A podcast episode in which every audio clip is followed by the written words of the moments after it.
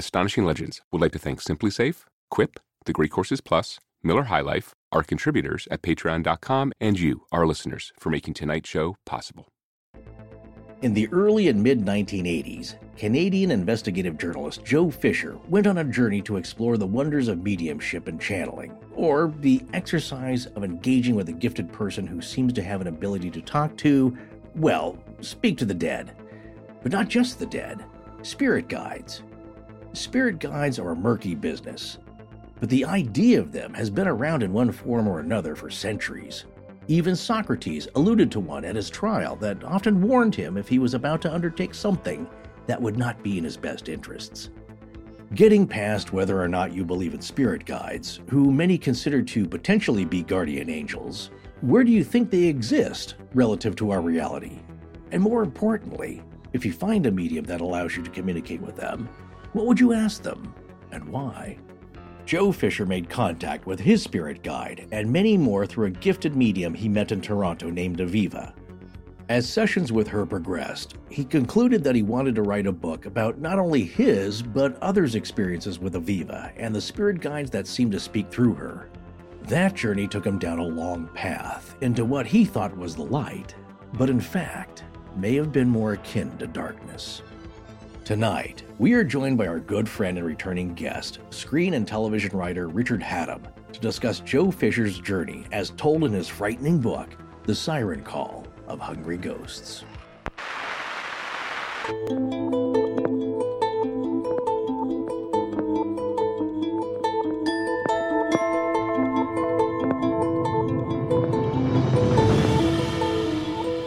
Welcome back to Astonishing Legends. I'm Scott Philbrook, and this is Forrest Burgess. The nature of things is in the habit of concealing itself. Ancient Greek philosopher Heraclitus, as quoted from page 256 of the 2001 edition of Joe Fisher's book, The Siren Call of Hungry Ghosts, published by Paraview Press. Join us tonight along with our special guest Richard Hatem for part one of our two part series on author Joe Fisher's journey to discover what channeling really is. And we're back. Uh, that we are. We're back, like Johann Sebastian. Oh, sorry. Let me start that over again. And we're back. Oh, that's that sounds kind of vintagey. Well, that's my channeling.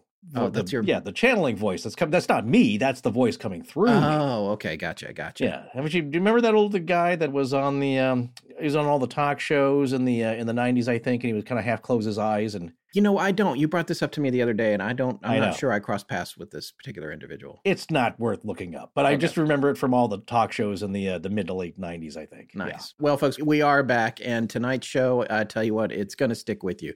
I'm actually going Mm. to have to read the book that's at the center of tonight's episode a few times before I can take it all in. And I've already ordered some other ones by Joe Fisher. I'm just that impressed with his writing and his uh, research. Well, I I still have to work on getting through the book for the first pass, but what I've read is really gripping. I gotta say. We don't have too much to announce tonight, other than we're still working on ceramic coffee mugs and some possible winter merch. Uh, so just know that's going on. We also wanted to take a moment to thank you for supporting us both on Patreon and with our sponsors. It's what keeps the show growing, and we're very fortunate to have you guys, and don't take you for granted. So thank you. All right, let's dive into this show tonight. Wait, let me do that again. Okay. All right, let us dive into the show once again. Down the mine shaft. Very nice. Okay.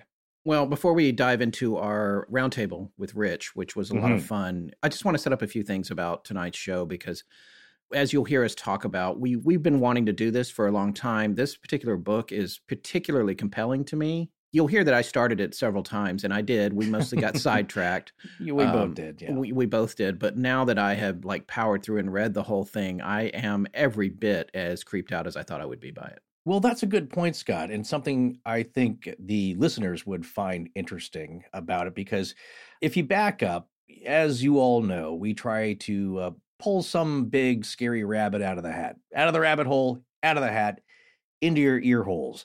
Something spectacular and gripping and scary. We want to scare the crap out of you for Halloween because it's entertaining and it's also kind of fun uh, to hear your feedback where you thought it was so scary, maybe you couldn't even finish it. And so this year, I thought, like, well, these creatures that uh, show up wherever you are unexpectedly black eyed kids, reptilians, black eyed adults, the jinn, the succubi, the incubi, all these things are pretty scary because they come to visit you in your safe place, wherever that is, and you could do nothing about it.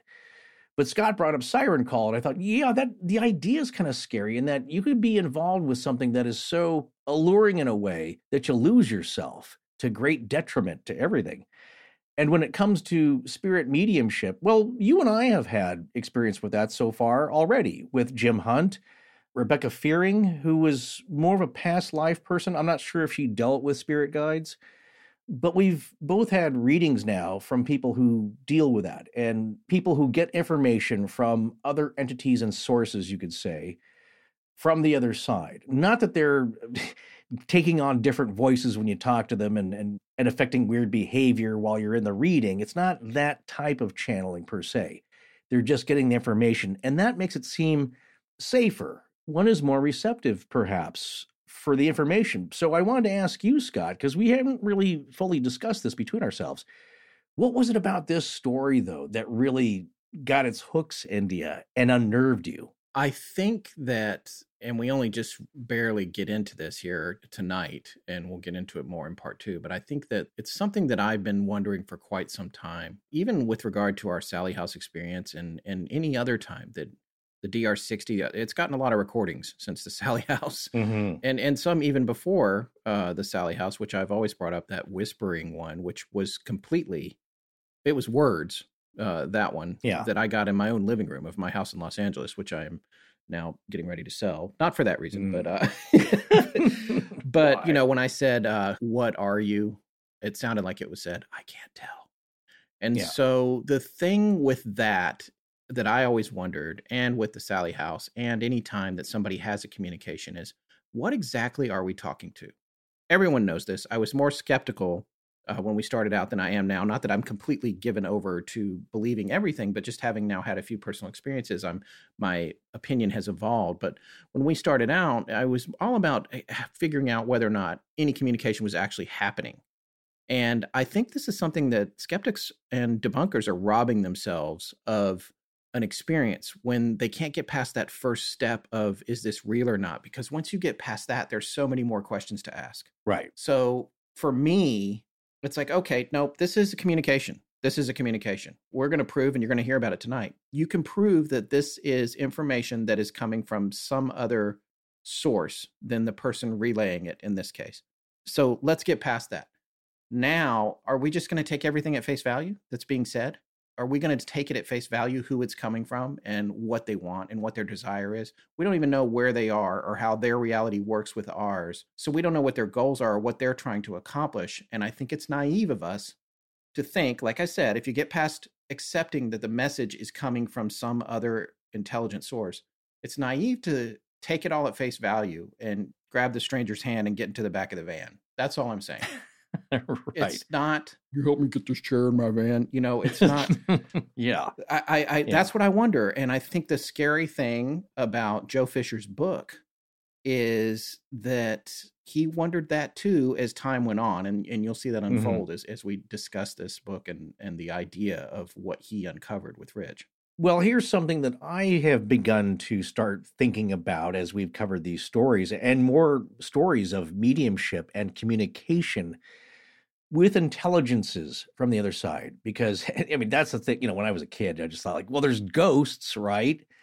And then there's stuff like the devil and and uh, those kinds of beings, but it's pretty cut and dry. There may be three or four, right? And now I've begun to wonder how many the, the myriad of different types of intelligent things. And eh, this is what we learned from the sludge entity is that you can think something is attacking somebody, eh, what we, or what is usually called spirit oppression, and draining their life force, or wanting something from them or the people around them. But what a lot of energy workers believe, and people who deal with things from the other side and mediumship, is that there are different levels of things like lower intelligence type creatures that they just draw energy and uh, they're not like the jinn they're not super intelligent they're a lower vibrational type of life being or form that has energy and shape and has will and attaches to people, but it's not the same. There's all kinds of species over there. So the more you hear about these things, and again, I liked your point here that you don't have to buy into everything, but I like that you are more open to the considerations, Yeah. if not so much the implications of that. But just put it on the table and consider it. Try to think about what is going on here and take it all in for some rational thought as much as you can. And when I do that, I start to wonder do these other things on the other side that are giving communications through the a Ouija board or through a medium or somehow they're communicating with you whispering in your ear perhaps. Do they know what they're talking about all the time? And are you always talking to the same thing or are they trading off? With the case of Edgar Cayce as we will talk about a little bit tonight it seems there were several things communicating with him that were for the good. And again when you determine what's good or bad I always look at the message itself even if it's from a, horrible source, if it's positive, good, loving kind of information, you can take that at face value for what it is.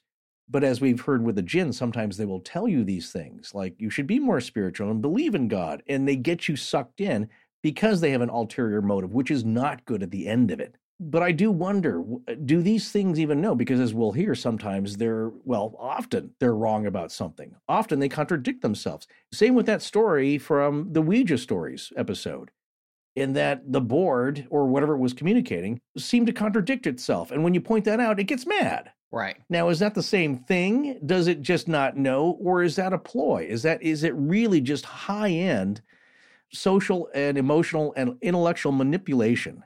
What do you think, Scott? What are your ideas about the types of information and the nature of these entities that are delivering it? Do you find now that you have more of an idea about what it is or just more questions? I have more of an idea, I think, based on the information in this book. A lot Right. of that I want to save for part two when we get to our Right, right. conclusions.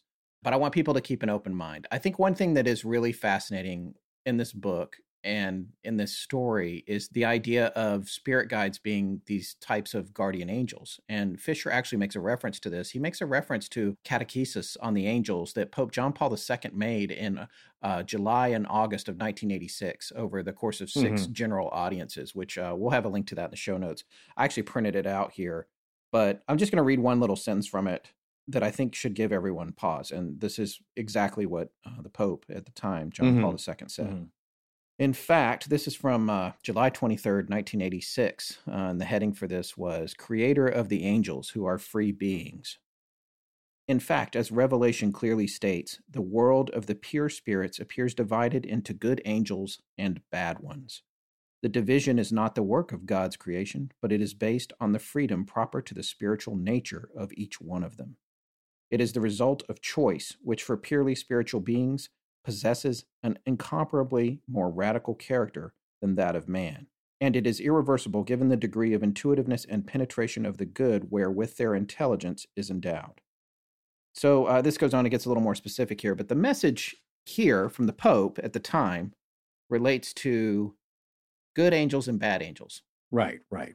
and whether or not you believe in angels, you know, it's interesting. In the course of Astonishing Legends, you and I have had encounters with, as you know, several psychics now. And I've actually been told there's a guardian angel present with me.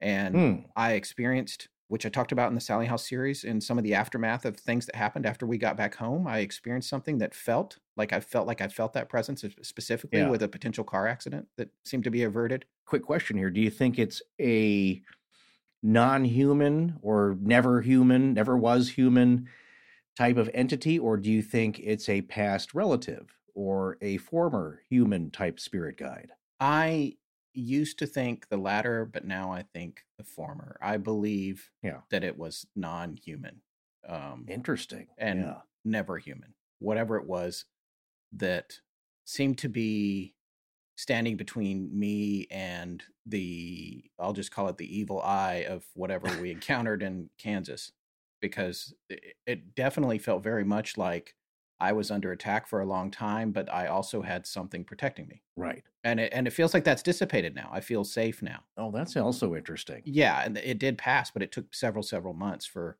that feeling to go away. Um, Well, let's see if I can reverse that trip to another place that, that man, I'll chills tell you, you, to the bone. Yeah, I'll tell. It's there's so much more to that story, and I think people. Will be, oh, I heard that recording. It wasn't scary. It's not the recording. The recording is a tenth of everything that happened. Right, right. And I think it's hard to convey that. And that's what they always say about personal experiences. Like you just, you had to be there. That's also what I tell people when they say that. What's the big deal? It's like, it's not about the recording. And so, you know, when we do get criticism uh, about why did you pump that up and you jumped the shark and like that was such a build up to nothing and I don't get it.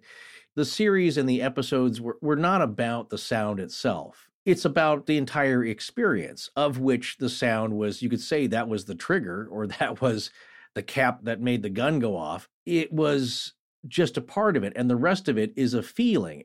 Again from what i've read of the book so far what's building and what's unknown and maybe unknowable by the characters in the book and certainly other people too who've gone down this path of trying to find answers is that you don't know who to trust. That's the same thing with the ouija board. This is the, the big theme for this discussion. How can you trust what you're experiencing and the information you're getting? Because it's not all horrible and a lot of it's benign, but is it leading you somewhere? And so I think about the experience, and I look back to Edgar Cayce when he was a young boy and he had reading and learning difficulties, and the angel appears to him. It's this beautiful woman enshrouded with white light, all the classic tropes, and she tells him, You will no longer have any problems with learning. Now go forth and have fun, kid. And that's what happens. All of his problems go away. And then he could lay his head on a book and soak up all the information, which is a skill I would love to be able to have. But uh, that gift has not been bestowed upon me. But man, it would be so handy for us, wouldn't it? Oh, yeah. Be perfect for us. but my point is, is that he didn't doubt, like, oh, I don't know. She, I don't get this good feeling from her. Is she lying to me? What she want? What does she want with me? I'm just a kid when you experience it firsthand. And that's maybe the problem with people getting their information through mediums who they themselves, the mediums, may not know or have a feeling if this is right or accurate. They're just the conduit. They're just, I'm just the messenger. Don't shoot the messenger. I'm just relaying the information. Take it up with uh, the person on the other side, but you can't do that. And so, again, going back to the patterns that we see and put together, it's like what we talked about the jinn or black eyed kids or these things that are somehow not it's that uncanny valley. It's like they look human there's something almost 95% right there and it's not total because demonologists will tell you that something that is not good of the dark side they can try to impersonate a human and get almost there but they can't do it completely. That's part of the rules. They can't completely fool you and it's what you brought up with our friend and the Bubby voice, in that the doppelganger had the different haircut. The bangs were not there. It's close, but you can't be exact because that breaks the rules, because you can be totally fooled. And this is something that you always notice is that most of the people that get these feelings, and we talked about this quite a bit now, and even in the last series with the documentary The Nightmare about the mother who had passed away and something crawling into bed with this woman who was the daughter, and she knew it was supposed to be the mom trying to comfort her. Didn't even look at her, didn't turn around, and she knew like that's not her. That's this is something. I mean, it's trying to be nice, and maybe it is benign, but it's not right. It's not totally right. In the Ouija stories, Michelle and Angelique had the story of their mother. Mm-hmm. Remember. Having the dream which again, I love that story because it, it wasn't even about the Ouija board. She just went beeline right downstairs, knew something was wrong about that. But in the dream, it's like the grandmother and the other relatives like, come with us. And she's like, no, that's not you. You're not real. Yeah. It's just a dream. But even in the dream, something is not right. So I, I offer this as maybe a, a bit of comfort for people who have had an experience like this and they don't know what to trust. I think it's harder when you're going through somebody else when but when you have an experience in person with something, I think deep down you know. And you might be frightened as the the angels were, remember as they appeared at Jesus's birth and to the shepherds and they say don't be frightened, you know, we are angels of the Lord. It's a mind-blowing experience. And so you might be scared, but I think deep down you'll know if it's good or bad. Or maybe it's a little bit of both. I couldn't agree more. Well, on that note, let's get over to our discussion with Rich. Well, folks, we are back in Blankets Forteana East and West with Mr. Rich Hatem, and it's interesting how this story came to us. Uh, we're going to be discussing a book called The Siren Call of Hungry Ghosts published by Paraview Press in 2001, which is actually a second edition of a book that was originally just called Hungry Ghosts that came out for uh, Canada and the UK. That was published in 1990, the first time, by Grafton. And uh, for those of you who've been with us a long time, you may remember us telling a story several years ago about Rich surprising Forrest and I at our respective homes with these big gift baskets Yeah. uh, that mysteriously appeared, no less. And uh, there was, I mean, he wasn't even anywhere to be seen, and they were filled with wonderful books. We were so excited about it, and we wanted to do stories on some of them. And that was like what, Rich, three, four years ago? It feels like four years ago, but I think it was more like, well, no, maybe it, I don't, I don't, maybe it was three years ago. It was at Christmas time, so it was. Yeah, yeah, it was- yeah, maybe It had to be four. time this year has just you know multiplied into an endless corridor of horror. But that being Telephoto said, compression. exactly.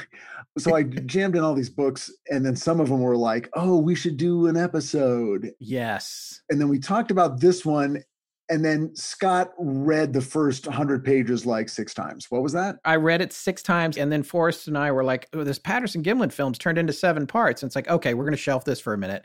And we just kept almost doing it. And then uh, finally, I read it. And the other thing that was interesting about the basket, Rich, is uh, that you pointed out tonight, is it had another book in it that we did want to talk about uh, on some other future episode called The Vertical Plane, Oh which yeah. has skyrocketed in value since you gave us these books, just these worn out paperbacks. I got Vertical Plane by Ken Webster like 20 years ago, and I found a copy, Yeah. and, and there were a handful of copies that you could still get on, you know, but they were like 20 bucks or something. I mean, maybe I paid as much as 50 for a signed one. And then the other day I went online and they're selling for like $2,000. And I gave each of you a copy of this book. I want you to be thankful. I am super basically thankful. just gave you $2,000. It's pretty amazing, and it's sitting right here behind me. And my copy looks better than the ones on eBay that are going for that much. So thank you very much. And my, my, my generosity is my only fault. well, if it makes you feel any better, I, I have traded mine for some Funko Titans characters, keeping it in the Rich Hatem family. Yeah. That is the only acceptable trade. Okay, then.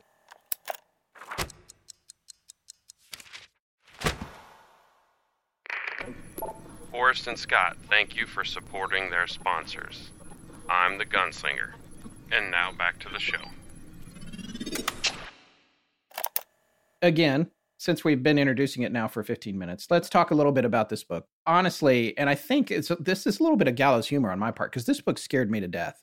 And I also want to say that when you look at our um, body of work, I think about some books that really stand out, like Dead Mountain by Donnie Eichar and Yeti by Dr. Daniel Taylor. Also, um, even I really enjoyed The Ghost Studies by Brandon Massullo and books like that that are really, they seem to have these really poignant points of view and are really well researched and fascinating.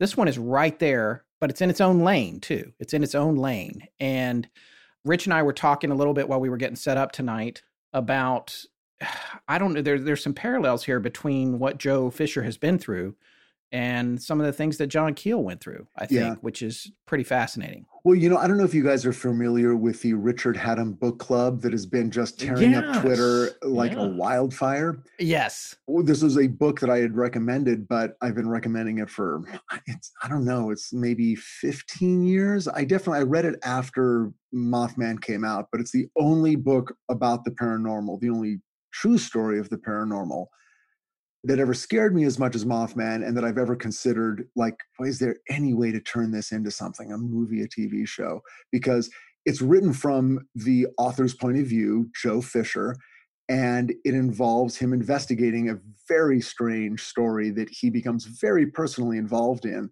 And it just it makes for very compelling reading. I couldn't agree more. I, I had a hard time putting it down, and I was reading it quickly so that we could talk about it. And a lot of times that can turn into a chore, but I was I, it was actually in, quite enjoyable, especially after the long chain of work that uh, we've been doing on the show. So I'm a genius, and you're, I'm just your best friend. You love me. Oh, the book again, Siren Call: The Hungry Ghost. It came out originally. It was called Hungry Ghosts, right? Rich. The first time it was published was in 1990 or 90. Yeah, 90. I happen to have a first edition signed by Joe Fisher, so I don't want to brag or anything, but you know that's just how I roll. yeah. But I didn't know. I didn't read the original. I read the reprint by a Paraview press. So yeah, the one that came out about 10 years later. Well, what was different between the two? The main one is that there's a little bit of an epilogue. So it's sort of a 10 years later, here's a little more information, which was really cool. And and the reason I loved it and sort of loved it in the same way that I love Mothman prophecies is that it's told in the first person from the investigator's point of view. And two things happen. One is they do all the logical things, like every single thing you think of, like, well, why don't you do that? Oh, okay. In the very next paragraph, he does it. Okay, great. So that's great. It's very satisfying. You're like, okay, so this person's thinking like me. So you get caught up in the first person narrative. And the second thing is they become central to their own story. They enter as a reporter, and very soon, very and in this book, like immediately, kind of become very involved and very central in the drama itself. And so now you're following a very personal story. So it's riveting you may not know the answer to this. Your wife might because she has a journalism background, but aren't you supposed to not do that?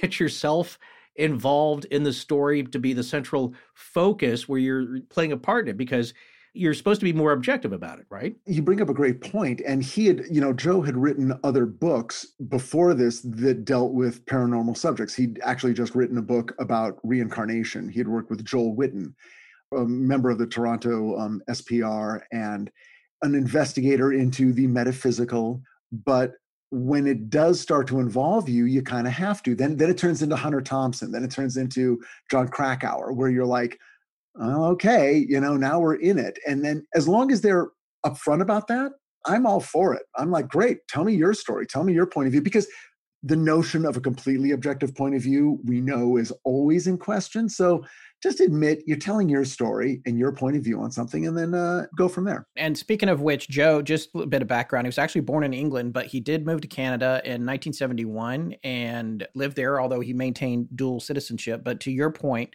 and yours, Forrest, he was an investigative journalist. And when you look him up online, that's what you find out the journalist, Joe Fisher. But in addition to that, he did write books. And the one that uh, Richard just mentioned is called The Case for Reincarnation.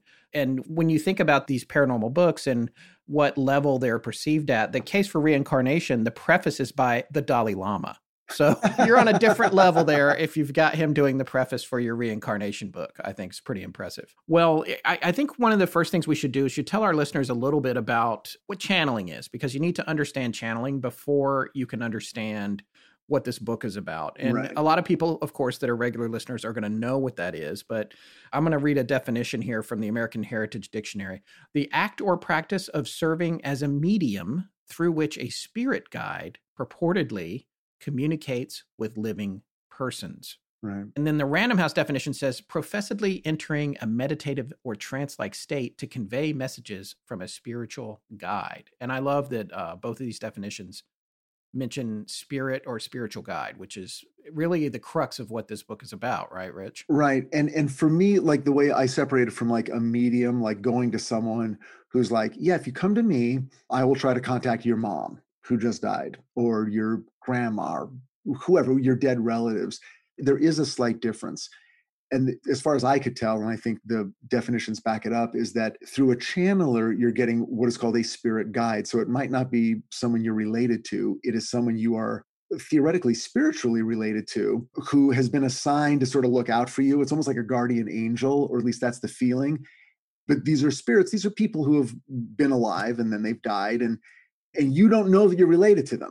Like they'll say things like, "Oh yeah, back in you know in the 1800s you and i were brothers or we were married or i was your father and and we've orbited each other our souls have for thousands of years. And so that's one thing. Now then there's like the ascended masters that are like we are spirits who have never been incarnate and we are the real wise ones and we're coming through. So it's a little bit different than just going to a medium and talking to a dead relative of yours and i think the other distinction is the trance usually a medium, and I've gone to mediums, they're conscious and awake when they're talking to you. They're like, okay, I see an old man. Okay, he's got gray hair and a cane. Is it your dad? Okay, it's your dad. With channeling, it's not like that. Channeling, the person goes unconscious, either through hypnosis or through their own method, and they're out. Right. And then they start talking another voice. I think that's a good distinction there where the medium is getting information is empathetic, maybe some feelings, images, all those earthly sensations, but also with a channeler, though, you're kind of letting yourself be taken over. And and we've seen these Yeah. uh, on TV uh, certainly. People will sometimes speak in a different voice that is supposedly of the person that they're channeling or the entity that they're channeling. Yeah, sometimes I, I've seen it as you say a, a higher intelligence that has never known a body, and then there are just past people who speak through them. But yeah, you'll see them often uh, using their own body as the vessel, the medium. and they'll totally their face changes their voice changes they're sometimes speaking in languages that they don't know and then after an hour or two or three hours the session ends sometimes the human hypnotist will then slowly bring the channeler out of their trance and then they remember nothing. They're like so what happened? And everyone's like oh my god let me tell you my spirit guide came through.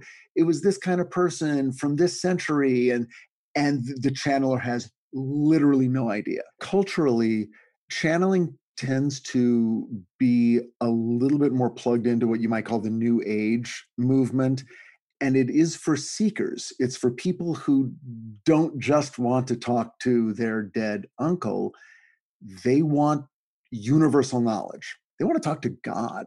If you want we can sort of describe what joe walked into. Yeah, let's do it. he had just written this book uh, the case for reincarnation and so it had been well received and he's in toronto and you know he's got various connections within the new age and the spiritualism world and someone calls him up and says hey you might be interested in this. There's this woman aviva newman lives in toronto you know just a few miles away and every friday night a whole group of us go up a guy named roger puts her in a trance and spirit guides come out and when you start showing up, they notice you, and then your guide can start to find you. And through her main spirit sort of control person, a guy named Russell, who lived in England, Yorkshire kind of area in the 1800s. First, he starts talking to you, but then after a while, your spirit guide might come through. And so people are like, oh my God, let's do it. So Joe Fisher's like, well, I've already written a book about the paranormal, but this sounds cool. So I'm an investigative journalist and I do this kind of work. Let me go check it out. And so that Friday night, he goes to the condo in downtown Toronto. And pretty quickly, things start to happen for him, right? Yeah, it's really strange. And and Rich, I think Russell is technically Aviva, the medium's guide.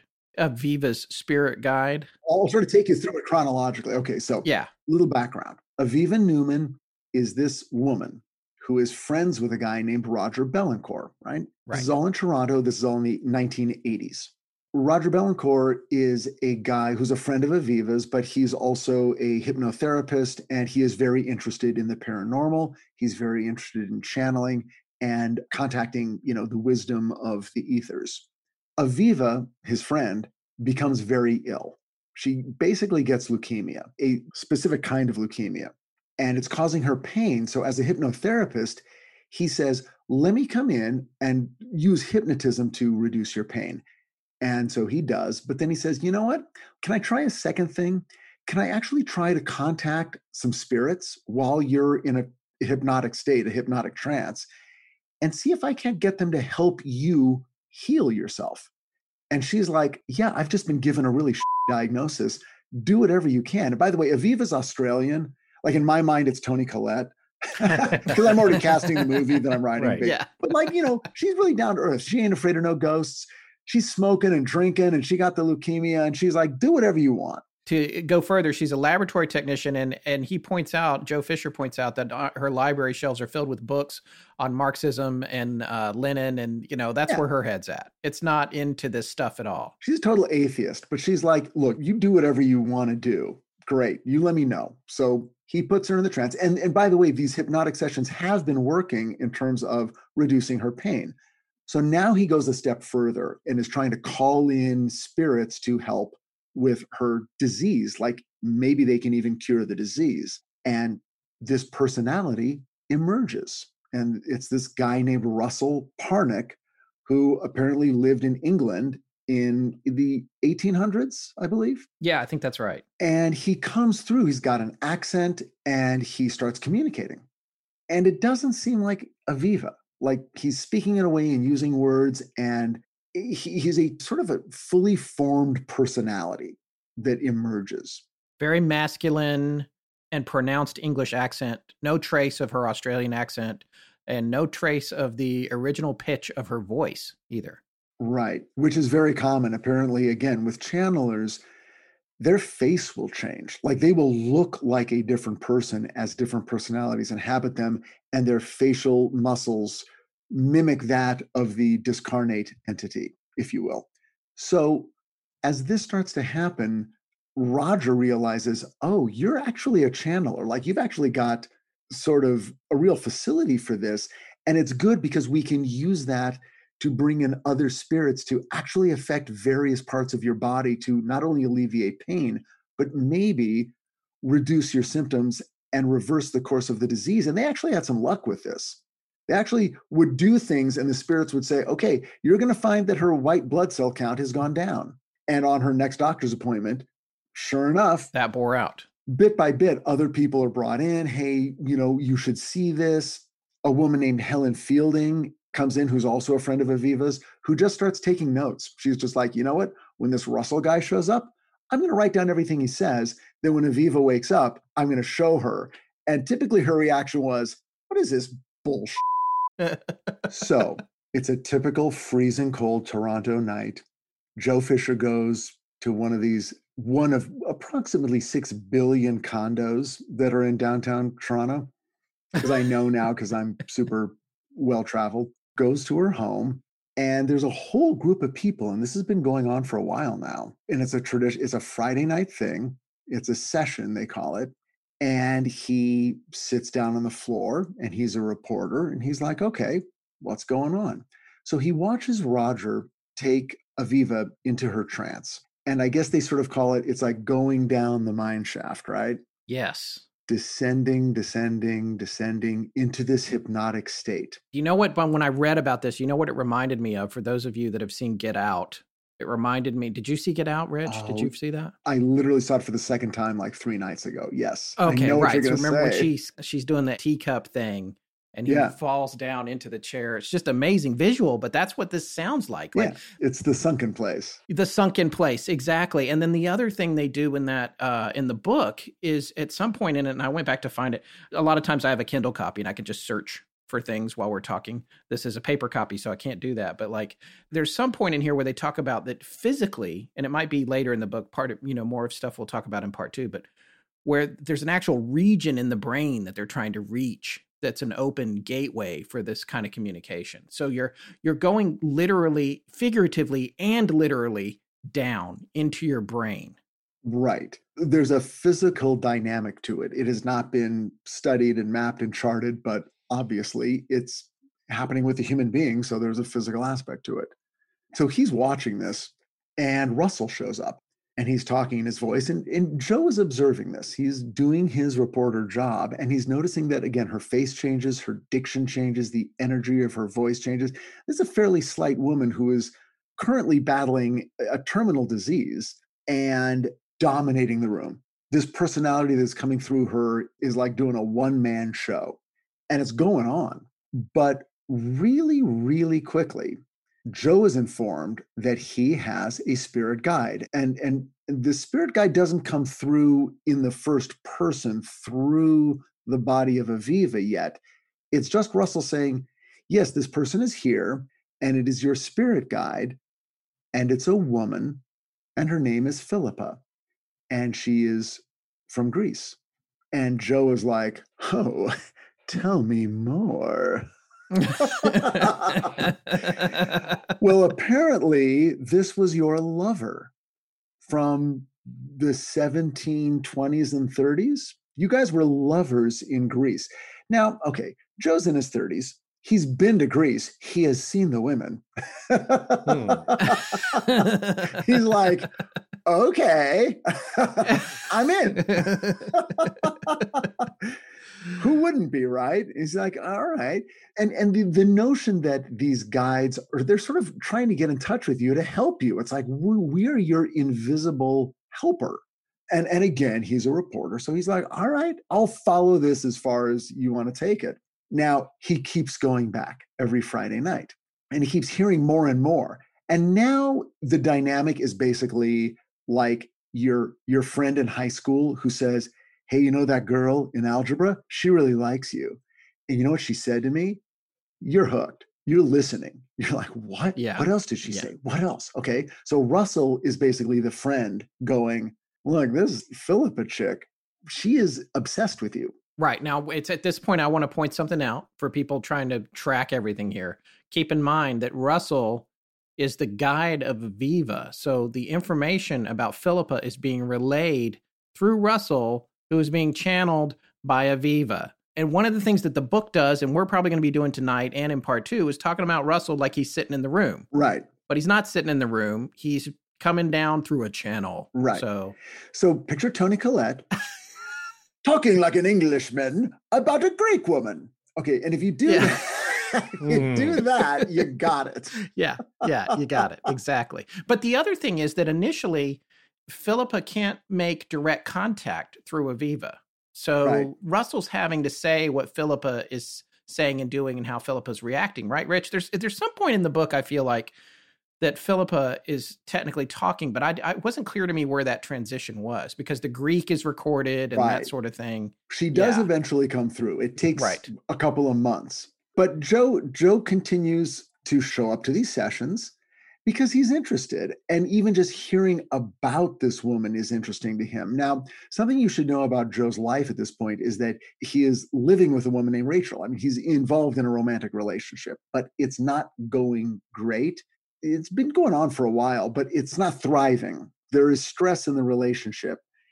But now there is this apparently ghost woman who does not present any problems. I don't think it's that hard to understand that if you're in like a not great relationship, but your imagination is engaged with this sort of mysterious relationship, and this is an analogy that I do not think is far off. If you're in a relationship that's not good, and then you go on a dating site and you're just communicating online with someone who you have never met, whose voice you have not heard, but you're sending messages back and forth, and the person that you're sending messages back and forth with really understands your problems and already loves you because you've already been lovers in a past life, you might find that you're spending more time online than usual. Well, it's an emotional affair, is what it is. It's an affair in a lot of ways. uh, I think some people would consider it almost worse than the physical affair because Yeah. that it's you're really getting detached from, and that's an important component of the book and Joe's journey is understanding how already at the outset this contact is drawing him away from the living, the living people in his life. And he's not the only one. Everyone in this room every Friday night is being put in touch with someone that they believe they have had an actual human physical relationship with in a life they don't remember. And it may have happened more than once. Every person has a different guide, and they're not all, you know, sexually alluring like this one was. And Joe was very upfront in the book. He's like, I became really, really interested in this in this Greek ghost woman but other people have a more a more sibling relationship with their guide or an avuncular relationship a parental relationship but it's a compelling relationship because a the person is looking for a compelling relationship and b the context is i have known you forever i know more about you than anyone in your physical life because we've known each other and have been circling each other through multiple lifetimes throughout hundreds, maybe thousands of years. So even though you don't consciously remember it, the minute you die, you're going to see me and it's going to be a reunion you can't believe. So if your analogy is computer dating, if your analogy is theater, whatever it is, people were drawn in and they showed up every Friday night really wanting to hear from their spirit guides and really wanting that moment of intimate communication that Aviva's body was facilitating. Yeah, and the the interesting thing about these spirit guides again, and th- there's some parameters to these guides, and a lot of people were led to believe that they had spent some time with their guide, but in some cases, as you said also earlier, Rich, some of the guides were disincarnate, meaning they were never on the earth. They were never they've been disincarnate their whole existence. Right. They never came down to slum around with us, but they're and those are like you said some of those are the ascended masters maybe or there's ones so they're in all different levels of experience Yeah. and it's hard to tell w- what is more seductive. Yeah, and the other tricky thing about this, and I, you know, I thought a lot about Forrest and his thing about the rules is the rules really come into this story a lot because there's a lot of rules here that we don't know what they are, but they're clearly there. Well, you, you're talking about Forrest's rules, right? Yeah, I'm talking about Forrest rules of the paranormal and the whole thing about, you know, and we've been, you know, talking about it off and on for years, but like there are things that these guides can and can't do. And it's weird because there's certain large bits of the spirit guides talk is transcribed in the book not, not a lot yes. but but enough to make it sound like you're just talking to someone and they're just saying oh right. yes here was what it was lived on the farm and it rained all the time oh let me tell you it was a pain in the and and and it took two hours to get a, to the next town to do a thing and you really get sort of drawn into the specific personality to the degree that i don't think anyone i mean again unless they thought they were dealing with someone who had never lived the ones who said they had lived sounded like real people, spoke of their lives like real people. And so it, it, added to the feeling of intimacy and the feeling of this is a unique individual who walked upon our earth. And that's important to keep in mind for what happens down the line. Now, when Philippa finally comes through, what we're saying now is that Aviva, our Australian woman, Toni Collette, suddenly is no longer talking like a British man, but now he's speaking like a Greek woman. See how I do? Mm-hmm. Yeah, yeah, that's good. That's good. Yeah, you're a real you should play the part. this is what I'm I'm like, this has to be ridiculous. If you're an adult human being sitting in a room and there's a woman with her eyes closed going, Hello, how are you? Oh, I know. Oh, my Joe, I am your lover from Greece. I'm like, this is total. But how could anyone buy this? But apparently, they're like, no, that was the easiest part to buy. These are actual voices coming out. And they, Joe yeah. recorded these voices, these tapes exist. And people listen to them and we're not like, yeah, that sounds like someone doing a really imitation of a British guy or a Greek woman. They're like, Oh yeah, no, that sounds like somebody from my village. To that point, Rich, I'm glad you brought that up because I think this is really significant. And, and if this is something we're going to touch on right here, it's like in addition to you know the pitch change and the dialect, it becomes regional dialect and super specific regional dialect. So in the case of Philippa, for example, and this is something we find out down the road, but he's able to check some of the speech that comes through and find out that based on the region that she said she lived in, which was close to Turkey, that it was a mixture of Greek and Turkish, and then other really small regional dialects that some of the locals couldn't even understand but knew was real language. And that's coming through Aviva, who reads Karl Marx. So it's like and and and, and has not traveled to any of these places. Right, exactly. So part of what we're kind of sticking right here, we're planting a flag on as odd as this story becomes, it's not really a story about is Aviva hoaxing this very right. early on it becomes clear that something is going on. There is something coming through her that is exterior to her or at least uh, that almost becomes the only possible explanation at a certain point. Yes and i want to add because it, it might not get touched on here in part one It, it's more of a part two thing though but before you send the emails about multiple personality disorder that will come up and we will address that but that's a down the road kind of thing. Because that was a thought that i had while i was reading the book and to your point rich Joe, in writing the book, the question you have, the answer comes in the next couple of chapters every time when you're, eh, if you're trying to approach it from a skeptical point of view. Now, but here's something else I want to say, which I think is fairly obvious about the story already is that as an investigative journalist, Joe approaches, tries to approach these things from a skeptical point of view, but also he has written a book on reincarnation. He's clearly open minded to this kind of stuff. But the other thing I think that he recognizes a little bit is that there's a little bit of confirmation bias that creeps into his own wheelhouse when he gets interested in Philippa. Right. And he knows that, but you see this struggle with him almost an internal struggle in the book as he's writing between him going, beautiful Greek girl, I, you know, 1700s, Calgon, take me away. But also like, now, wait a minute, wait a minute. And there's a fair amount of him going, now, wait a minute, you got to prove X, Y, and Z. So that, that exactly. battle goes on throughout the book, which is why the book is so compelling, right. opinion.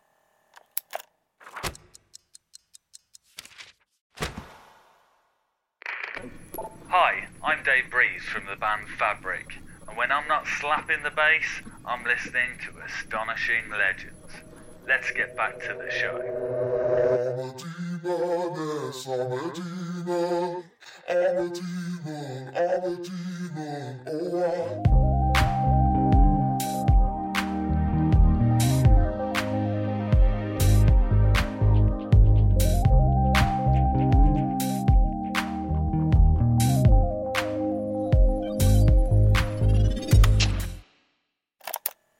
So when Mark Ruffalo, oh, I'm sorry, Joe Fisher, That's your pick. That's your casting pick for Joe. I think he's Tekka Vale. Hmm. So yes, he's getting drawn in. So Philippa begins to actually speak in her own voice and is so so happy to see Joe again and sort of relive the moments of their romance. And the story she tells is that they were basically young adults living in a town called Theros in Greece. Now this is like in I think in the 1730s, I think. And they were in love, but they were having an illicit relationship. So, whatever the cultural norms were of the time, it would not have been appropriate for these two to share their affection openly. Romeo and Juliet. Uh, Romeo and Juliet, right. So they would meet in secret. And Philippa says, This happened all the time. I mean, there were a lot of girls and a lot of boys sneaking around. It was ever thus, right? But the problem was they got caught. And when that happened, the elders of the village intervened and basically separated them and did not allow them to be anywhere near each other, which was extremely emotionally horrible for both of them. I mean, these are young lovers. I mean, you don't, it doesn't take a lot to understand what this would be like in real life. And Joe is hearing this. And meanwhile, then he's going home to Rachel and things aren't going great. And he's like, oh my God, I had this hot relationship with this hot girl. So he does what any guy would do he brings Rachel to the sessions. Yes. Which I was like, mm, wait, Right. what? But I'm like, why would you bring your girlfriend Doesn't seem like to the best meet? idea. But he was coming home to Rachel and going, I'm going to these channeling sessions. There's this woman coming through. And Rachel's like, what now? But to be clear, she was open to the idea of, of this kind of thing. She wasn't like a full blown skeptic to it right out of the gate. fo- force is like, oh, she's Spirit- open to a third. Metaphysical freeway. well, well, okay, Rich. In, in light of where this is going, uh, a couple of things here. One, initial observation, and you you'll know full well what I'm talking about here is that with abductees, this angle here where they uh, will report having been abducted, been part of a alien human hybrid breeding program, and that's a little hard to prove. But they come down to earth, and it's like, oh, by the way, this other woman here or this man, yeah, they're my space uh, Date. other yeah significant other and then the the more grounded on earth mm. spouse or partner has to say like okay what do we do with that? I was like well that doesn't really affect our earthly relationship. I still love you but yes in outer space we have had several babies that the aliens and then that's something really hard for the grounded earthly spouse to have to deal with. This is an incredibly astute observation. And in my personal copy of Siren Call of the Hungry Ghosts, I actually have notes that I'm like, you know, here and here and here, it relates to the UFO contactee or even abductee phenomenon in certain ways. And we'll see a little bit more of that as we go through. But yeah, and I love the social aspect of this. I love, like, hey, it's Friday night. We've had a hard week let's grab dinner and a couple of drinks and then go up to Aviva's place and talk to the ghosts. so Joe, trying to be a good guy and like, look, I've got to give this earthly relationship every chance, brings Rachel to the condominium. And now the two of them are watching Aviva go into her trance, and he's waiting for Philippa to come through. But instead of Philippa coming through, we get William. We get a dude. no It's Rachel's guide. oh yeah. We're gonna, we're gonna, It's like, wait a second now. Yeah. I was trying to be a good guy. Yeah. and Now suddenly you got a ghost boyfriend? What is this right? All right. Okay. Before you go any further, the second part of my point here, which also sounds like it's it's going to steer to this, and it's different than the contactee scenario because you know if you watch the Stan Romanek documentary, uh, I think his name is his wife's name is Lisa, and and she tearfully describes how she had to had to deal with what Stan was telling her and and whether to believe that or not. And she still loves Stan, and it's a complicated re- relationship, certainly a very complicated thing thrown into a seemingly stable relationship that they now have to deal with. But she was okay, I think, able to handle that in that it wasn't Stan saying like, "Well, I have," and here's the buzzword here, soulmate in outer space or or in another plane that uh, has been with me since uh, 20,000 years ago, however long it was. I'm being paired with somebody who is uh, picked by the aliens. So, for whatever reason, they thought our biology was okay. And that's why we were part of this uh, breeding program. And I think maybe that's a little easier for the spouse to deal with when, as opposed to this other concept, which also comes up quite a bit now in new age thinking, metaphysical thinking, and that's the idea of the soulmate that we all have this other soul out there that we are destined to be with and uh, who you're with you know on earth right now maybe a, having a good go at it you have your good times but it's not your soulmate waiting out there in the ethers for you. Well once again you've kind of brought us to our next subject which is one of the weirdest aspects of this book Russell and the other guides tell us that humanity is divided into two groups souls and entities, and that we are all one or the other. And neither is better than the other, but entities are better than souls. yeah, that's exactly right. Hmm. Entities are created from the pool of knowledge, the great pool of knowledge, and souls are created from desire. But what's the catch? Souls have guides, but those guides are in a plane inaccessible to entities. So you're not going to go into one of these sessions if you're a soul and get in touch with your guide. And some of these people who show up to Aviva's Friday night sessions are identified as souls. So guess what? They get to sit in the back and shut up while other people get to talk to their spirit guides. The entities get to talk to their spirit guides and Joe Fisher was talking about he brought some venerated editor who was identified as a soul, and the guy was like, "Wait, I don't. I'm a soul. I don't have a guy." And he got, he, you know, he just left and never came back. Labeled. Right. No one wants to be a second class citizen, but apparently souls are second class citizens. And as we'll find out a little later, sometimes the spirit guides would tell the people in attendance, "You're an entity, but your spouse is a soul." So mm-hmm. if things aren't going so well, that's probably why. And suddenly there's problems in relationships coming up. But as it turns out, Rachel, Joe Fisher's girlfriend, does have a spirit guide named William, and he comes through immediately. And but the funny thing is, and he's Scottish and he has a full personality, but Rachel gets a creepy negative feeling about the whole thing she does not love it. It is not seducing her. And after a few sessions, she decides to stop going. But Joe is like, Well, I'm still going to go and talk to Philippa. And Rachel's like, Yeah, fine, you do that. But I, I don't like that scene. It makes me feel bad, which is really interesting because it sort of says, Well, not everyone is getting seduced. Doesn't mean she didn't believe it. It just meant, you know, my spidey sense is going off. I'm not into it. I'm good. You enjoy yourself. Right. And it's, there's a suggestion here that, and I've been overusing this word lately. I think even offline talking with Forrest about our show, it's like there's a recipe, obviously, and the recipe isn't working. They have to match these guides and the, the encounters need to match up to the person who's there. And it's not always a good fit. And so when it is a fit and it clicks, and, you know, Joe is hooked, you oh, know, oh, yeah. hook, line, and sinker. I want to know more about this.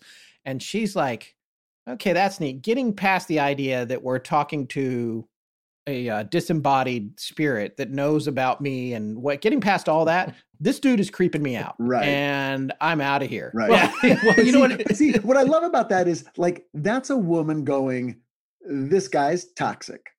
Yeah. Yeah. Well. I don't have anything to do with this guy. Meanwhile joe the dude is like ooh this chick is really into me and, and, just to toss in a little more so you kind of understand all this, when Philippa finally speaks in her own voice, she tells Joe that he has lived 2,046 lives. So Oof. he's been reincarnated 2,046 times since coming into being 21,000 years ago. But most of Yeah. those lives ended in infancy or as like a stillbirth. So that's why he was able to rack up those numbers. That's a lot of work. Quickly, though, to the last point, it sounds a lot like the stories you hear about couples who get into swinging, and that one of them, eh, or you know, the or rock and roll, David Lee Roth, and that those things don't often work out. These open types of relationships and open uh, arrangements because someone in the group is more into it than the others. You rarely do find all parties equally enthused about uh, everyone else. And so somebody's going to be like, yeah, you can keep doing that, but uh, that's not my scene. Right. And then it goes, uh, it deteriorates from there. So Philippa explains to Joe, she says, Okay, Joe, you and your current girlfriend, Rachel, you have only shared three lifetimes together and you were only minor acquaintances. But you and I, Joe, we have shared 17 lifetimes of intense emotional, sometimes sexual connection. So Joe's going, Oh, so like in the great scheme of destiny, it's beginning to sound like Rachel is not the right person for me. And maybe you are the right person for me, except we're not in bodies at the same time. Philippa says, since our life together in Greece, you know, you have reincarnated three times.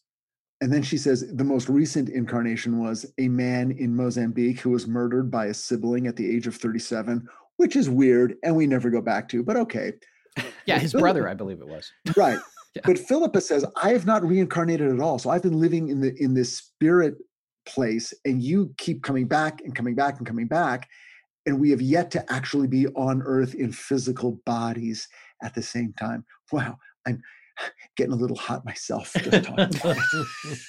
Yeah, she uh, had departed the earthly plane at the age of 53, I think, in Greece, and had been floating up in the ether ever since then. But he had died much earlier, right? Like he died in battle. Yes.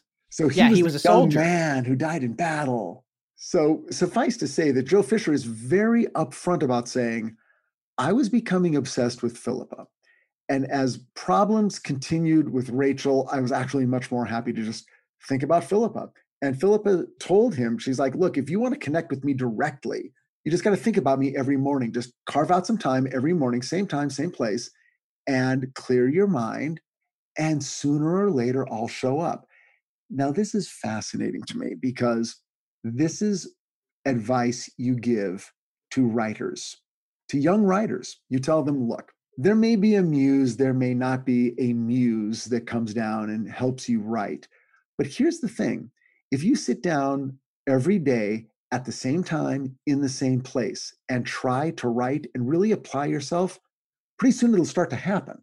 It's almost an act of self hypnosis.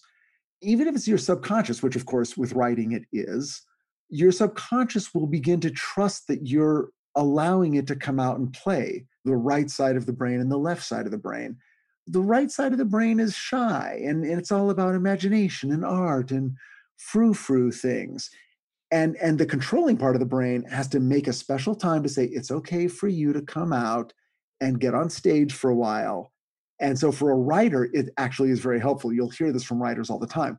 They got to go to the same Starbucks, they got to sit in the same chair, the same time of the day. And if anything gets thrown off, well, Philippa is saying, is what you got to do. If you want to talk to me, if you want me to appear to you and talk to you in your head, same time every day, same place, keep doing it. Sooner or later, I'll show up. So time and space makes a difference in this timeless realm that she's in. She's saying you got to be at the same bat channel, same bat station every day to work in this habit and open this channel, but it has to be a, a time that is relevant to him, like in, in the mornings, maybe. Exactly. It's what she is telling him. Here's what you need to do. Like, I'm available all the time, but for you to get into it, you've got to get into a habit. Once you get into the habit, your mind will clear. Once your mind clears, then I can get in. But I also want to say, and we just talked about this, Forrest, in the Ouija series, in the early instructions of spiritualism, that's one of the first things they talk about, even with the Ouija board. Sit down, do it the same time. I made a joke about it just a few Yeah. weeks ago. Yeah. They wanted you to come back, same time, same place. Mhm. I'll meet you here tomorrow at this time. This is triple interesting now, Rich, to hear you say that, and also in the context of writing, because I know, and yeah, you might not want to spill the beans, but you went to a little coffee shop to write Mothman, didn't you? Yeah, that's Not actually too far from where. Romans? yeah. Uh, Well, I wasn't going to out his. I wasn't going to. Oh, he out doesn't his go. Location. He doesn't go there anymore. You kidding? He's way too famous for that. Well, He gets look. I you know, first of all, with COVID, I, I ain't going No. anywhere. But Yeah. second of all, the the coffee shop at Romans on Colorado Boulevard in Pasadena still exists. The stool Yes. that I sat on at the counter that I sat at, where I wrote Mothman prophecies, still exists, looking out that same window. So anyone who wants to make the pilgrimage can certainly do it. For me, was very different. I had never ever written in a public space, and to me, it was difficult. But for that project, and I really needed to get it written, I just thought, you know what? I'm going to go to this place. For some reason, being in public will make me feel more like I've really got to get the writing done. Like I'll sort of be on stage a little bit. So I got into the habit of it. And it took, it didn't take that long. It took about a month for me to really sort of go, oh, I can just slip right into this. And I remember there was one point writing the Mothman Prophecy script where I was writing a scene and there was a couple next to me having an intense emotional conversation that I was consciously following as I was writing dialogue with two other people about a completely separate subject. And I'm like, Right. okay, I have entered some weird mental state where I'm like, I'm like two things going on at once, but okay, I was that into it. So yeah. Wow. A couple of points here, Scott. That just popped into into my mind. Something that Lyn Buchanan has said about remote viewing.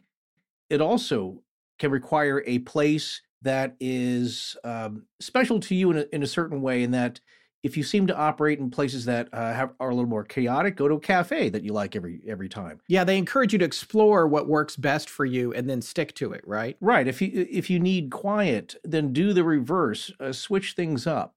There is a specific methodology for what I was talking about uh, w- with what he was saying, though. But yes, that reminded me of cafe, and that a public noisy space can get stuff going. As you know, everybody thinks like, well, I have to go down to the you know the, uh, a rippling brook, uh, and sit under a tree and get back to nature. It's like it it may not, but it seems to be the learned practice.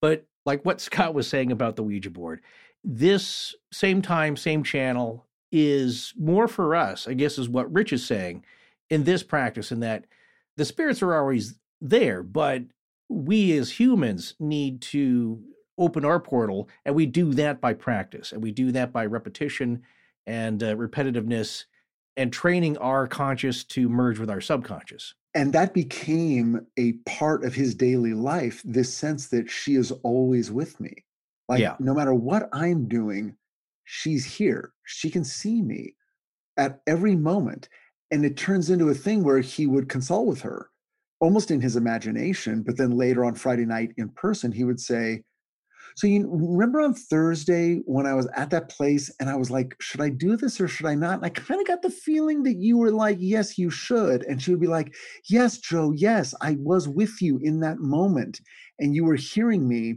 And then he says, well, how will I know? So it's like, okay, good. So he's not so totally absorbed. He's like, how will I know? What sign can you physically give me so that I know you are in that moment with me? And she says, You will hear me in your ear. And from that moment on, at certain points, when he would either try to communicate with her sometimes, or at other times randomly, he would get a buzzing in his ear that he had never experienced before. And sometimes it would happen when he was thinking of her, and sometimes it would surprise him. It would come out of nowhere. And he's like, Oh, she's with me and she's getting through. And so now it's getting a little more physical and a little more present in the moment. And now he's hooked. Two things I want to say about that, Rich. One was I had a little section here that I wanted to read. It's on page 71 from Hungry Ghosts. That Joe says, though at first I doubted our mind to mind communication, proof that we were genuinely in touch was soon forthcoming. Philippa was able to confirm via Aviva's voice box messages that had been delivered in silence when no one else was around. On one occasion, while cross country running, a voice or implanted thought form made itself heard as I huffed and puffed up a steep hill. The idea that came to me was imagine that your feet are not touching the ground. Pretend instead that they are pushing off from midair just above the surface. Then, both physically and psychologically, the climb will be much easier. So later he goes to a session, talks to Aviva. Philippa comes through. He doesn't lead the question to Aviva at all. And he says, Have you been speaking with me while I was out running? Yes, she replied evenly. I was telling you to imagine that your feet are placing one above the other in the air. There's more instances of this, and I just want to, it's easy for us to gloss over it as we sum up this story, but we want you to understand that there are these points here that go beyond just something that is in Joe's head in a lot of different cases, especially when it comes to details. The question that I have in all of these cases is it's maybe more of a part two question, but it's like, where's the chicken and the egg in this scenario? And then the other thing about did he have that thought and then she accessed it? Or did she plant the thought? And that's the question i have there but mm. that that'll be more important later. But in terms of the also the physical contact rich that's the other interesting thing about like this manifestation. That reminded me and, and maybe you can tell me this and i don't want to put you on the spot if you can't remember but in the mothman prophecies when uh when john klein richard gere is going around trying to get the phone call about what his wife his dead wife or whatever was Keel because I can't remember. I read Keel's book a long time ago, but was was he on a journey to try and achieve some kind of connection like that, or was that a fabrication on your part, or was that extrapolated from something he was doing too? John Keel was not married. Yeah, no, I knew that, but I just mean in terms of Well, John Keel did a couple really cool things. He was definitely trying, he was testing the entities and he and he was doing it in several ways. And one of the ways was and this is in the 1960s in Point Pleasant, West Virginia, but he would tell each witness who experienced anything, he would say, please don't tell anyone else about this. Just tell me. Right. I remember that now. I'll be the clearinghouse so I can write down what you experienced. Then a week from now, when somebody across the street experiences something, I can compare it, but I will know that you didn't just have a beer with them and tell them your story. And now I'm just getting the same story. So that was one thing.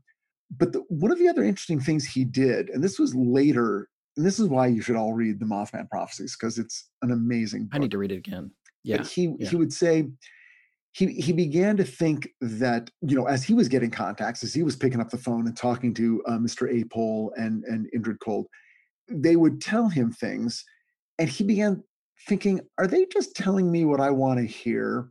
And he did one of the most interesting things I've ever heard of. He would then make up a fake theory. So he'd go, okay, maybe the, what they really are is this. And he would sort of tell himself that that's what he believed.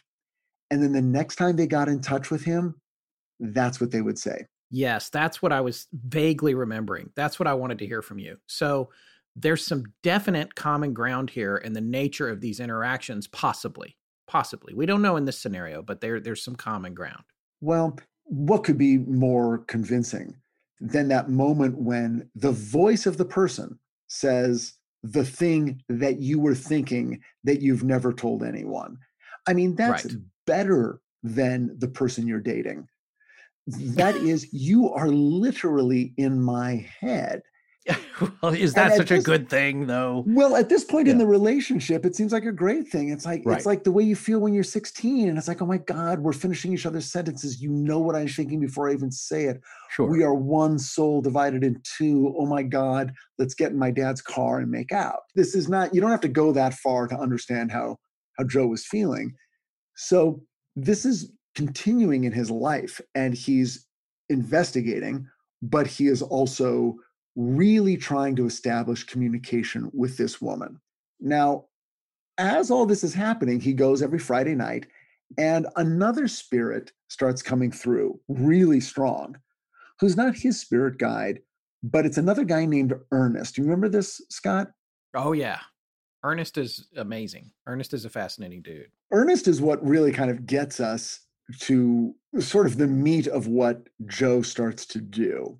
As it turns out, Ernest is really that's sort of the name he's using. That's his handle, as it were. But he's really a man who lived named William Alfred Scott. That's who he was in life. And he was part of the 99 Squadron Group 3 Bomber Command. Now, by the way, I have no idea what that is.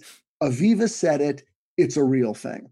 and it was something in World War II. So now Joe is like, oh, okay, this is interesting. This is a real guy with three names who lived, who was part of a.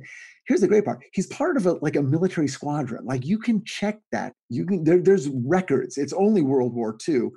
Every event we're talking about right now was in the mid 80s. Now it's pre-internet. So to check anything out, Joe has to get into an airplane and fly to England. He can't just go online. Okay. Which in a way is fantastic because it, it lends this entire story this level of credence that they didn't even know existed when Joe was telling the story. Joe didn't know there was going to be an internet. He didn't realize how much more convincing this made his story to modern readers when it's like, well, this is not something Aviva could have just checked online. This is information held in a building somewhere in England about some squadron from World War II. The only way to find out is to go there. So Joe goes there. He's like, you know, what? I'm going to go to England. Here's a guy. I, I've got his name. I've got a lot of actual details about what he did in the war. And he talks about it in detail about the airplane, the design of the airplane.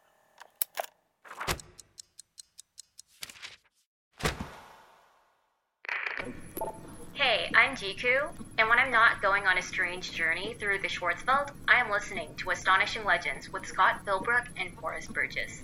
Now back to the show. I want to read a couple of excerpts on what Ernest said, which I'm presuming that Joe recorded here because some of it's even in quotes. Ernest joined the RAF in 1937 at the age of 20 and as a member of 99 Squadron was based at RAF Mildenhall, Suffolk from early 1939, moving to Newmarket Heath in September that year just before the outbreak of war. Some 18 months later, he was transferred with the rest of the squadron to RAF Waterbeach, an airbase that was, quote, cut into the fens, the name given to that low lying area of East Anglia. In Cambs, a typically English abbreviation for Cambridgeshire, it was from Waterbeach, he said, that most of his bombing missions were conducted. He spoke with great affection and enthusiasm about the aircraft he flew, the Wimpy, or Vickers Wellington bomber. And here's a, an actually a, a quote. Do you know what a Wimpy is? Well, a Wimpy had a thousand horsepower Pegasus motors. Wonderful. She was of geodetic design. She was the pride of our air command, as far as I was concerned, anyway. Perhaps others would see the Lancaster bombers being the f- in bombers uh, was added by Joe. Perhaps others would see the Lancaster as being the finest, but I would disagree. There's a lot of detailed stuff here. How big the bombs were, uh, the uh, some uh, actually information that at the time would have been classified about these airplanes, or technically a secret. In February 1941, while he was based at Newmarket Heath, a bombing occurred on the Norwich Road, which took out, in quotes, the White Hart Hotel, one of the favorite establishments of our class, and the post office, killing a number of civilians.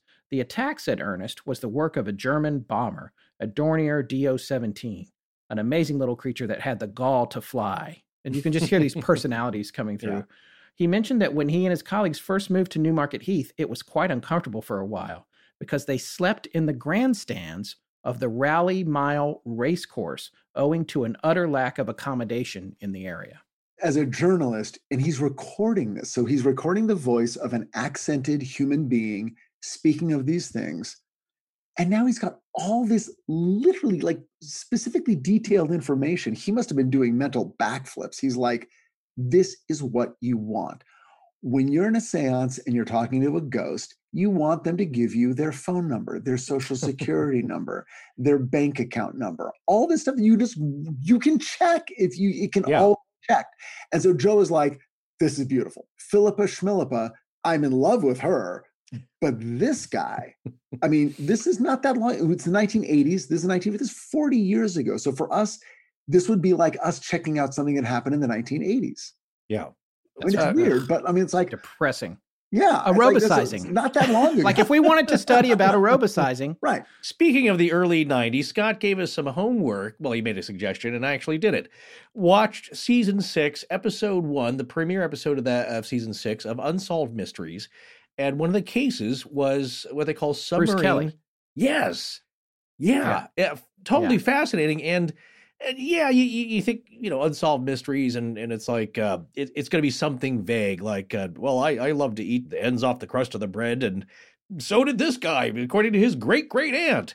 And it's like, okay, that's not so much. This guy, Bruce Kelly, uh, started having these symptoms went to a hypnotherapist, wasn't really into past life regression, finds out that, uh, well, he starts getting names. He starts delivering real life names that you have to go to the library to look up that aren't in the internet yet. And he finds the sub. And it was the Shark, the USS Shark, which sank in early, I think, in the South Pacific Seas. Yeah, it was the it was the very first American sub. This is from an unsolved website. Very Yeah. first American sub lost in the war. The Yeah. USS Shark.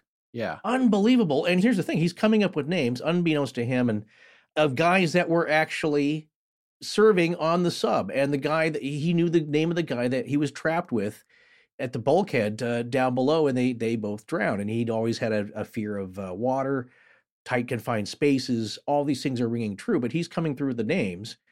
And uh, then he goes to meet the family because uh, James E. Johnston was the sailor who unfortunately drowned on the sub, and he goes to find his family where the show takes him for the first time uh, because I believe he's from uh, Oklahoma. And the family notices a lot of things that this guy is saying lines up.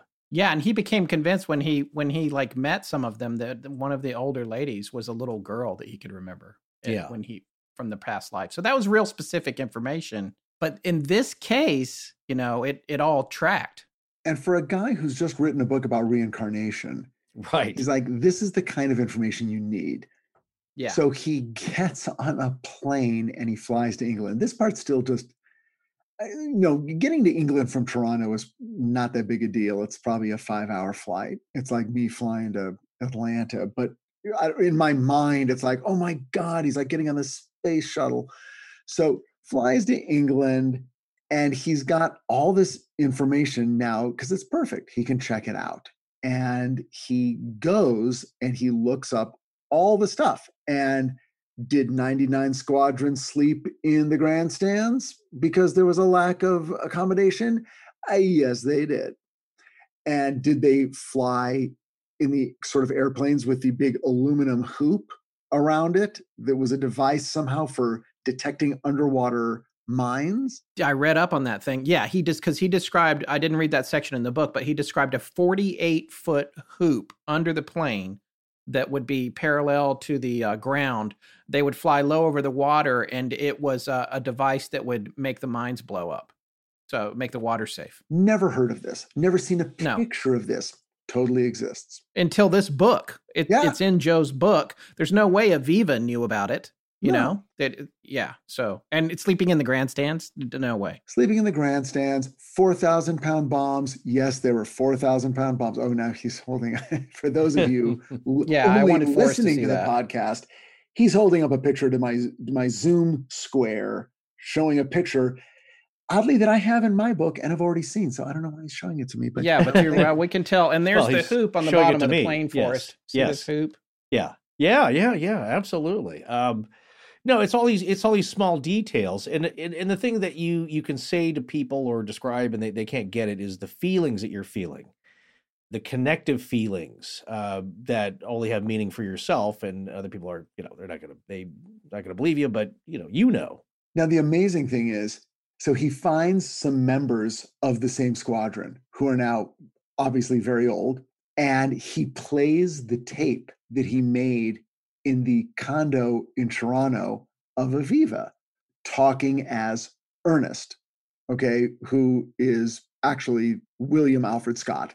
But anyway, he starts playing this and he's like, Does this sound like a person who actually was part of what you did? And these guys, and Scott, maybe you've got actual the quotes, but they're like, Yeah, this guy's- Yep, he's got it. This this is a guy. Who's this guy? This guy This sounds like he knows. Norman Didwell. he served with the 99 Squadron as ground crew from 39 to 41. This is on page 126 of Hungry Ghost. Did, did we tell you this book was amazing, folks? All right, listen to This is what Norman said. After listening to, the- to Aviva talking about Ernest being Scott, this is what Didwell said. Well, he was there. He must have been there. It's, it's very convincing. Who would have known about us sleeping in the grandstands? You'd only know that, and several other things mentioned here, if you'd been in the squadron. Right. So this is amazing confirmation, except for one one thing, one weird thing. There is no William Alfred Scott. Didwell knew of no flying officer Scott. He found the voice very, very familiar, saying it sounded like Scotty he once knew, Sergeant Malcolm Scott. Another 99 Squadron veteran, Jim Ginger Ware, W A R E, a rear gunner who flew with Sergeant Malcolm Scott on at least four missions, agreed. Ware, whose left leg was amputated after he crash landed in the North African desert on August 7, 1942, flew on 58 missions before being captured by the Germans.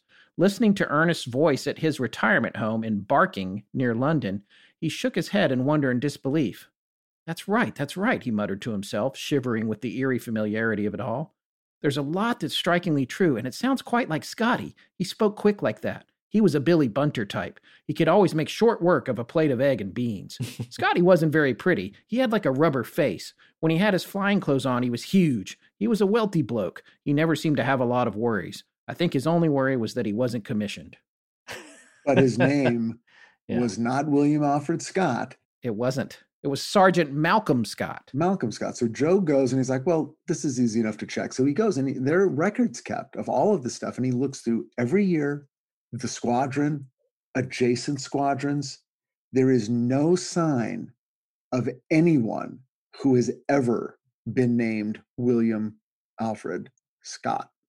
Well, Rich, what are we to make of all this then? When a lot of details are spot on, but maybe maybe the most important one is not accurate. What's going on here? Well, that's the perfect question because if some people are listening to this and thinking, well, somehow this is all a hoax. Aviva had a contact in England, researched all this information, told her about the airplane with the hoop on it, and the, the squadron uh, of people sleeping in the grandstands of the place and all that stuff. In between her lessons in Greek and Turkish.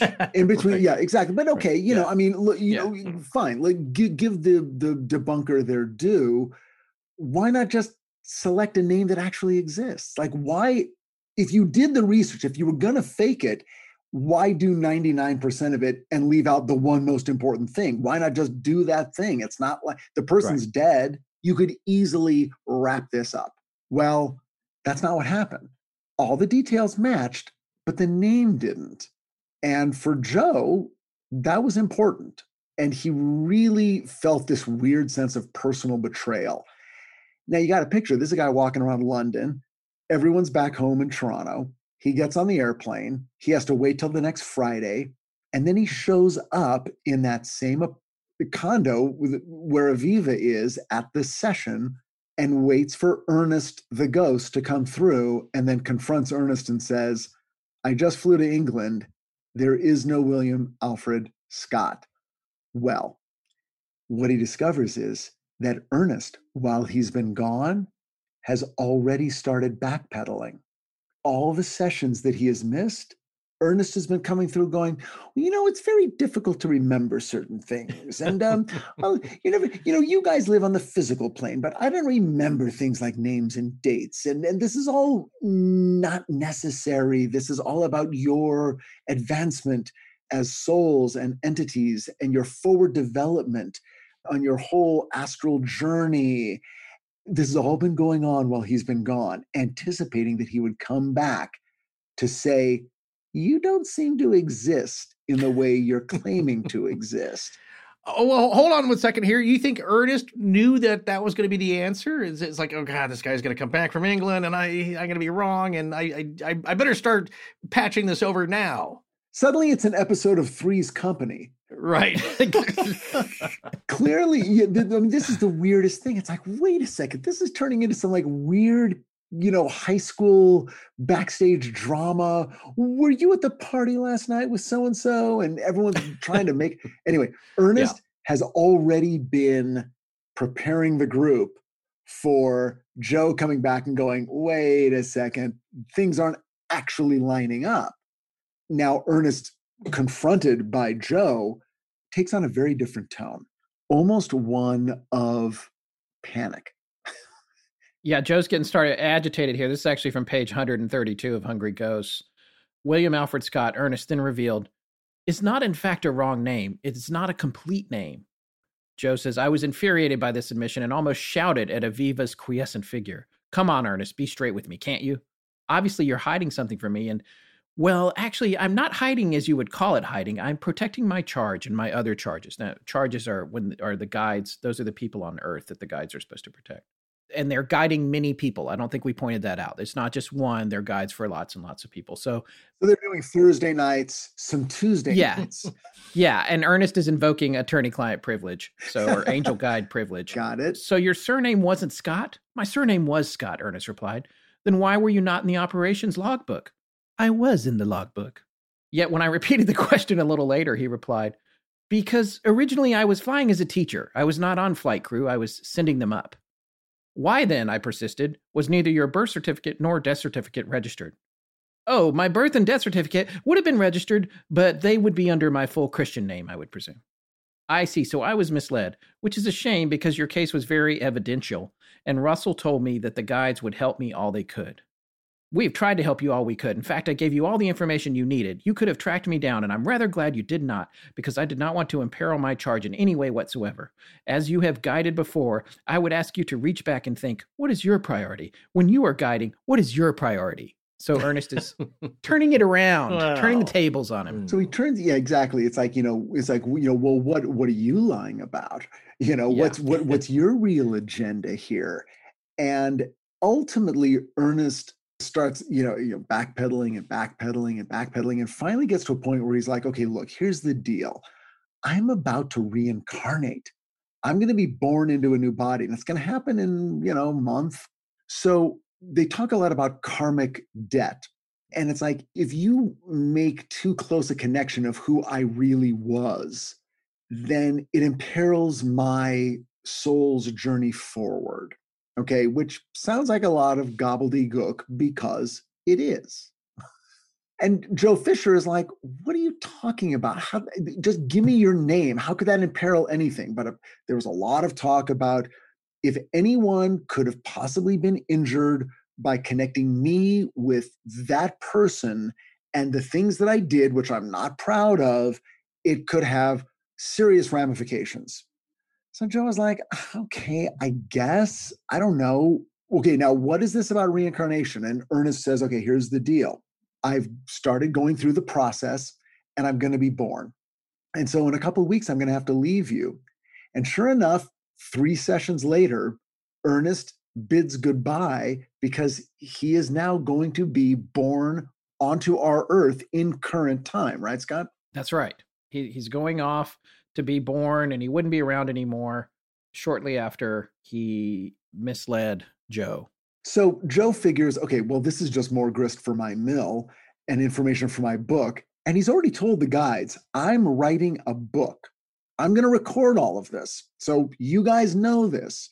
So Russell, who's sort of the master of ceremonies of all of the guides, says, Well, that's great. And Joe says, Can you give me some information about this baby that's about to be born? And Russell's like, Well, I don't know about that. I mean, I'll try. I know a guy. I'll pull in a few favors. Yeah. Come out to the coast. We'll have a few laughs. He's turned into Bruce Willis, but it's like, okay, now here's the weird part. Month goes by, another month. Russell comes through and says, I got the information.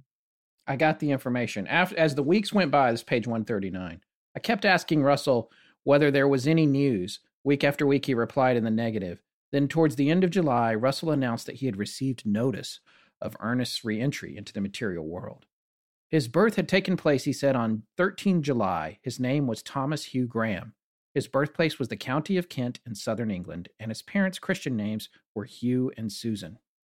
So Joe writes this down, decides to go and track it down. He, he starts looking around, and uh, he this is so the births for 1985. Again, this is not the internet. Yeah. this is like uh, the births for 1985, yet to be properly bound, were contained within four plump quarterly binders, each identified by the last month of the quarter. I pulled out the September 1985 file and rifled through its pages in search of Graham Thomas Hugh. I was hoping to pinpoint the entry with the birth date, but no dates were given, et cetera, et cetera. He goes on and, he, and he's finding, he's, he's scrolling through and he's finding Thomas Alexander Graham, Thomas David Graham, and then he sees it Thomas Hugh Graham, except he had not been born in Kent. he had, uh, as the guide said, there was no way of knowing immediately whether he was born on July 13th. So to find out, he had to fill out an application for a full birth certificate, which he did. Several weeks later, sometime after I'd returned to Toronto, the certificate I ordered arrived in the mail. Anxiously, I opened the envelope, scanned its contents. To my great relief and satisfaction, the pink ink scrawled certificate was inscribed almost the way I had dared to expect. Thomas Hugh Graham, born July 13th, 1985, parents Hugh and Susan Graham, birthplace Aldershot, Hampshire. It was all just as Russell had said, with one exception. The birthplace was located in Aldershot, Hampshire, rather than Kent, which lay 35 miles away. All right. So he's got, I mean, this is the the most incredibly accurate thing that has happened so far. The date, the name, the parent's name, it actually happened. And somehow this ghost knew of this child being born. So what do you think Joe does? He decides to get in touch with the parents. now imagine being Joe. That's now just, I just want to say here, and this is a family show, although you wouldn't know it from your guesting on it tonight. No. I, Joe has some cojones. That is just, I think, to go up there and be like, knock, knock, knock. Guess what? I you just had a kid, right? Because people have just had this a kid's an old man. he calls them up and he says, Hi, let me explain who I am. My name is Joe Fisher. I've written a book called The Case for Reincarnation. Okay, this is going to sound crazy, but I was given information by a discarnate entity. Can I come By, in? by, Yeah. now, by now, you're hanging up the, you just had a baby, you're hanging up the phone. Gave me the name of your child, predicted the name, your names, the date of birth. It all checks out. I think the baby that is in your house right now, I think I know who he used to be. Would you like to talk to me? And the woman says, You need to talk to my husband. She hands the phone over. The husband comes in. Yes, what's going on?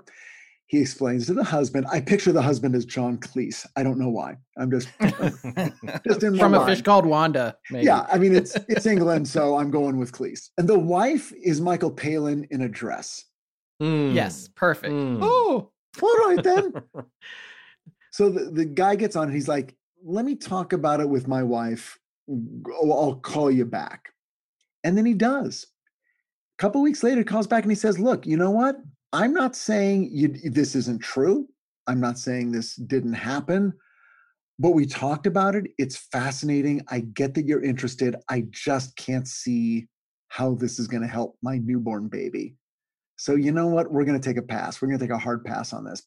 You know, what, what more can you expect? And Yeah. Joe's like, I get it. Thank you very much. I'm out of your life. And he leaves it. And that's where that part of the story ends. But I would say that at this point, Joe is riding pretty high because this is the most evidential confirmation he's gotten. Right around this time, he goes to a party and he runs into a guy. And the guy is a guy named Sanford Ellison. And he barely recognizes him because he looks terrible. He looks sick and drained of his vitality. But he's at the party and he's like, Sanford? And Sanford goes, Joe. And they realize they know each other from the Friday sessions, but Sanford has quit these sessions months ago. Joe hasn't seen him. And Joe's in the process of leaving the party, and Sanford looks at him like someone looking across the acres of hell. And he says, Listen, Joe, I know you're leaving, but anytime you're ready to hear about the other side of the guides, I'll be glad to tell you all I know. And with this cryptic warning echoing in his ears, Joe leaves. And this is something that will come back to haunt Joe in the future.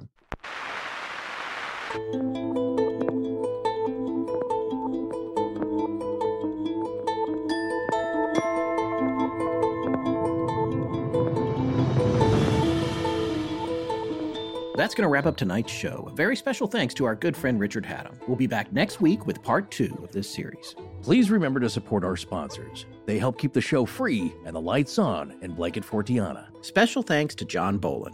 Hi, I'm GQ. Hi, I'm Dave Breeze, and I give permission to astonishing legends. I'm the gunslinger.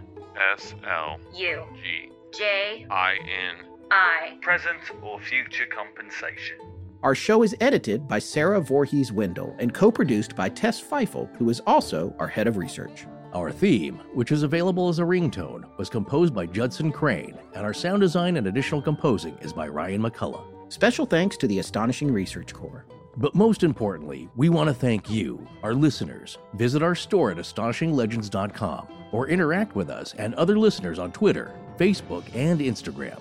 You can also support the show at patreon.com slash astonishinglegends, where patrons have access to additional bonus content. No part of this show may be reproduced anywhere without permission. Copyright Astonishing Legends Productions. Good night.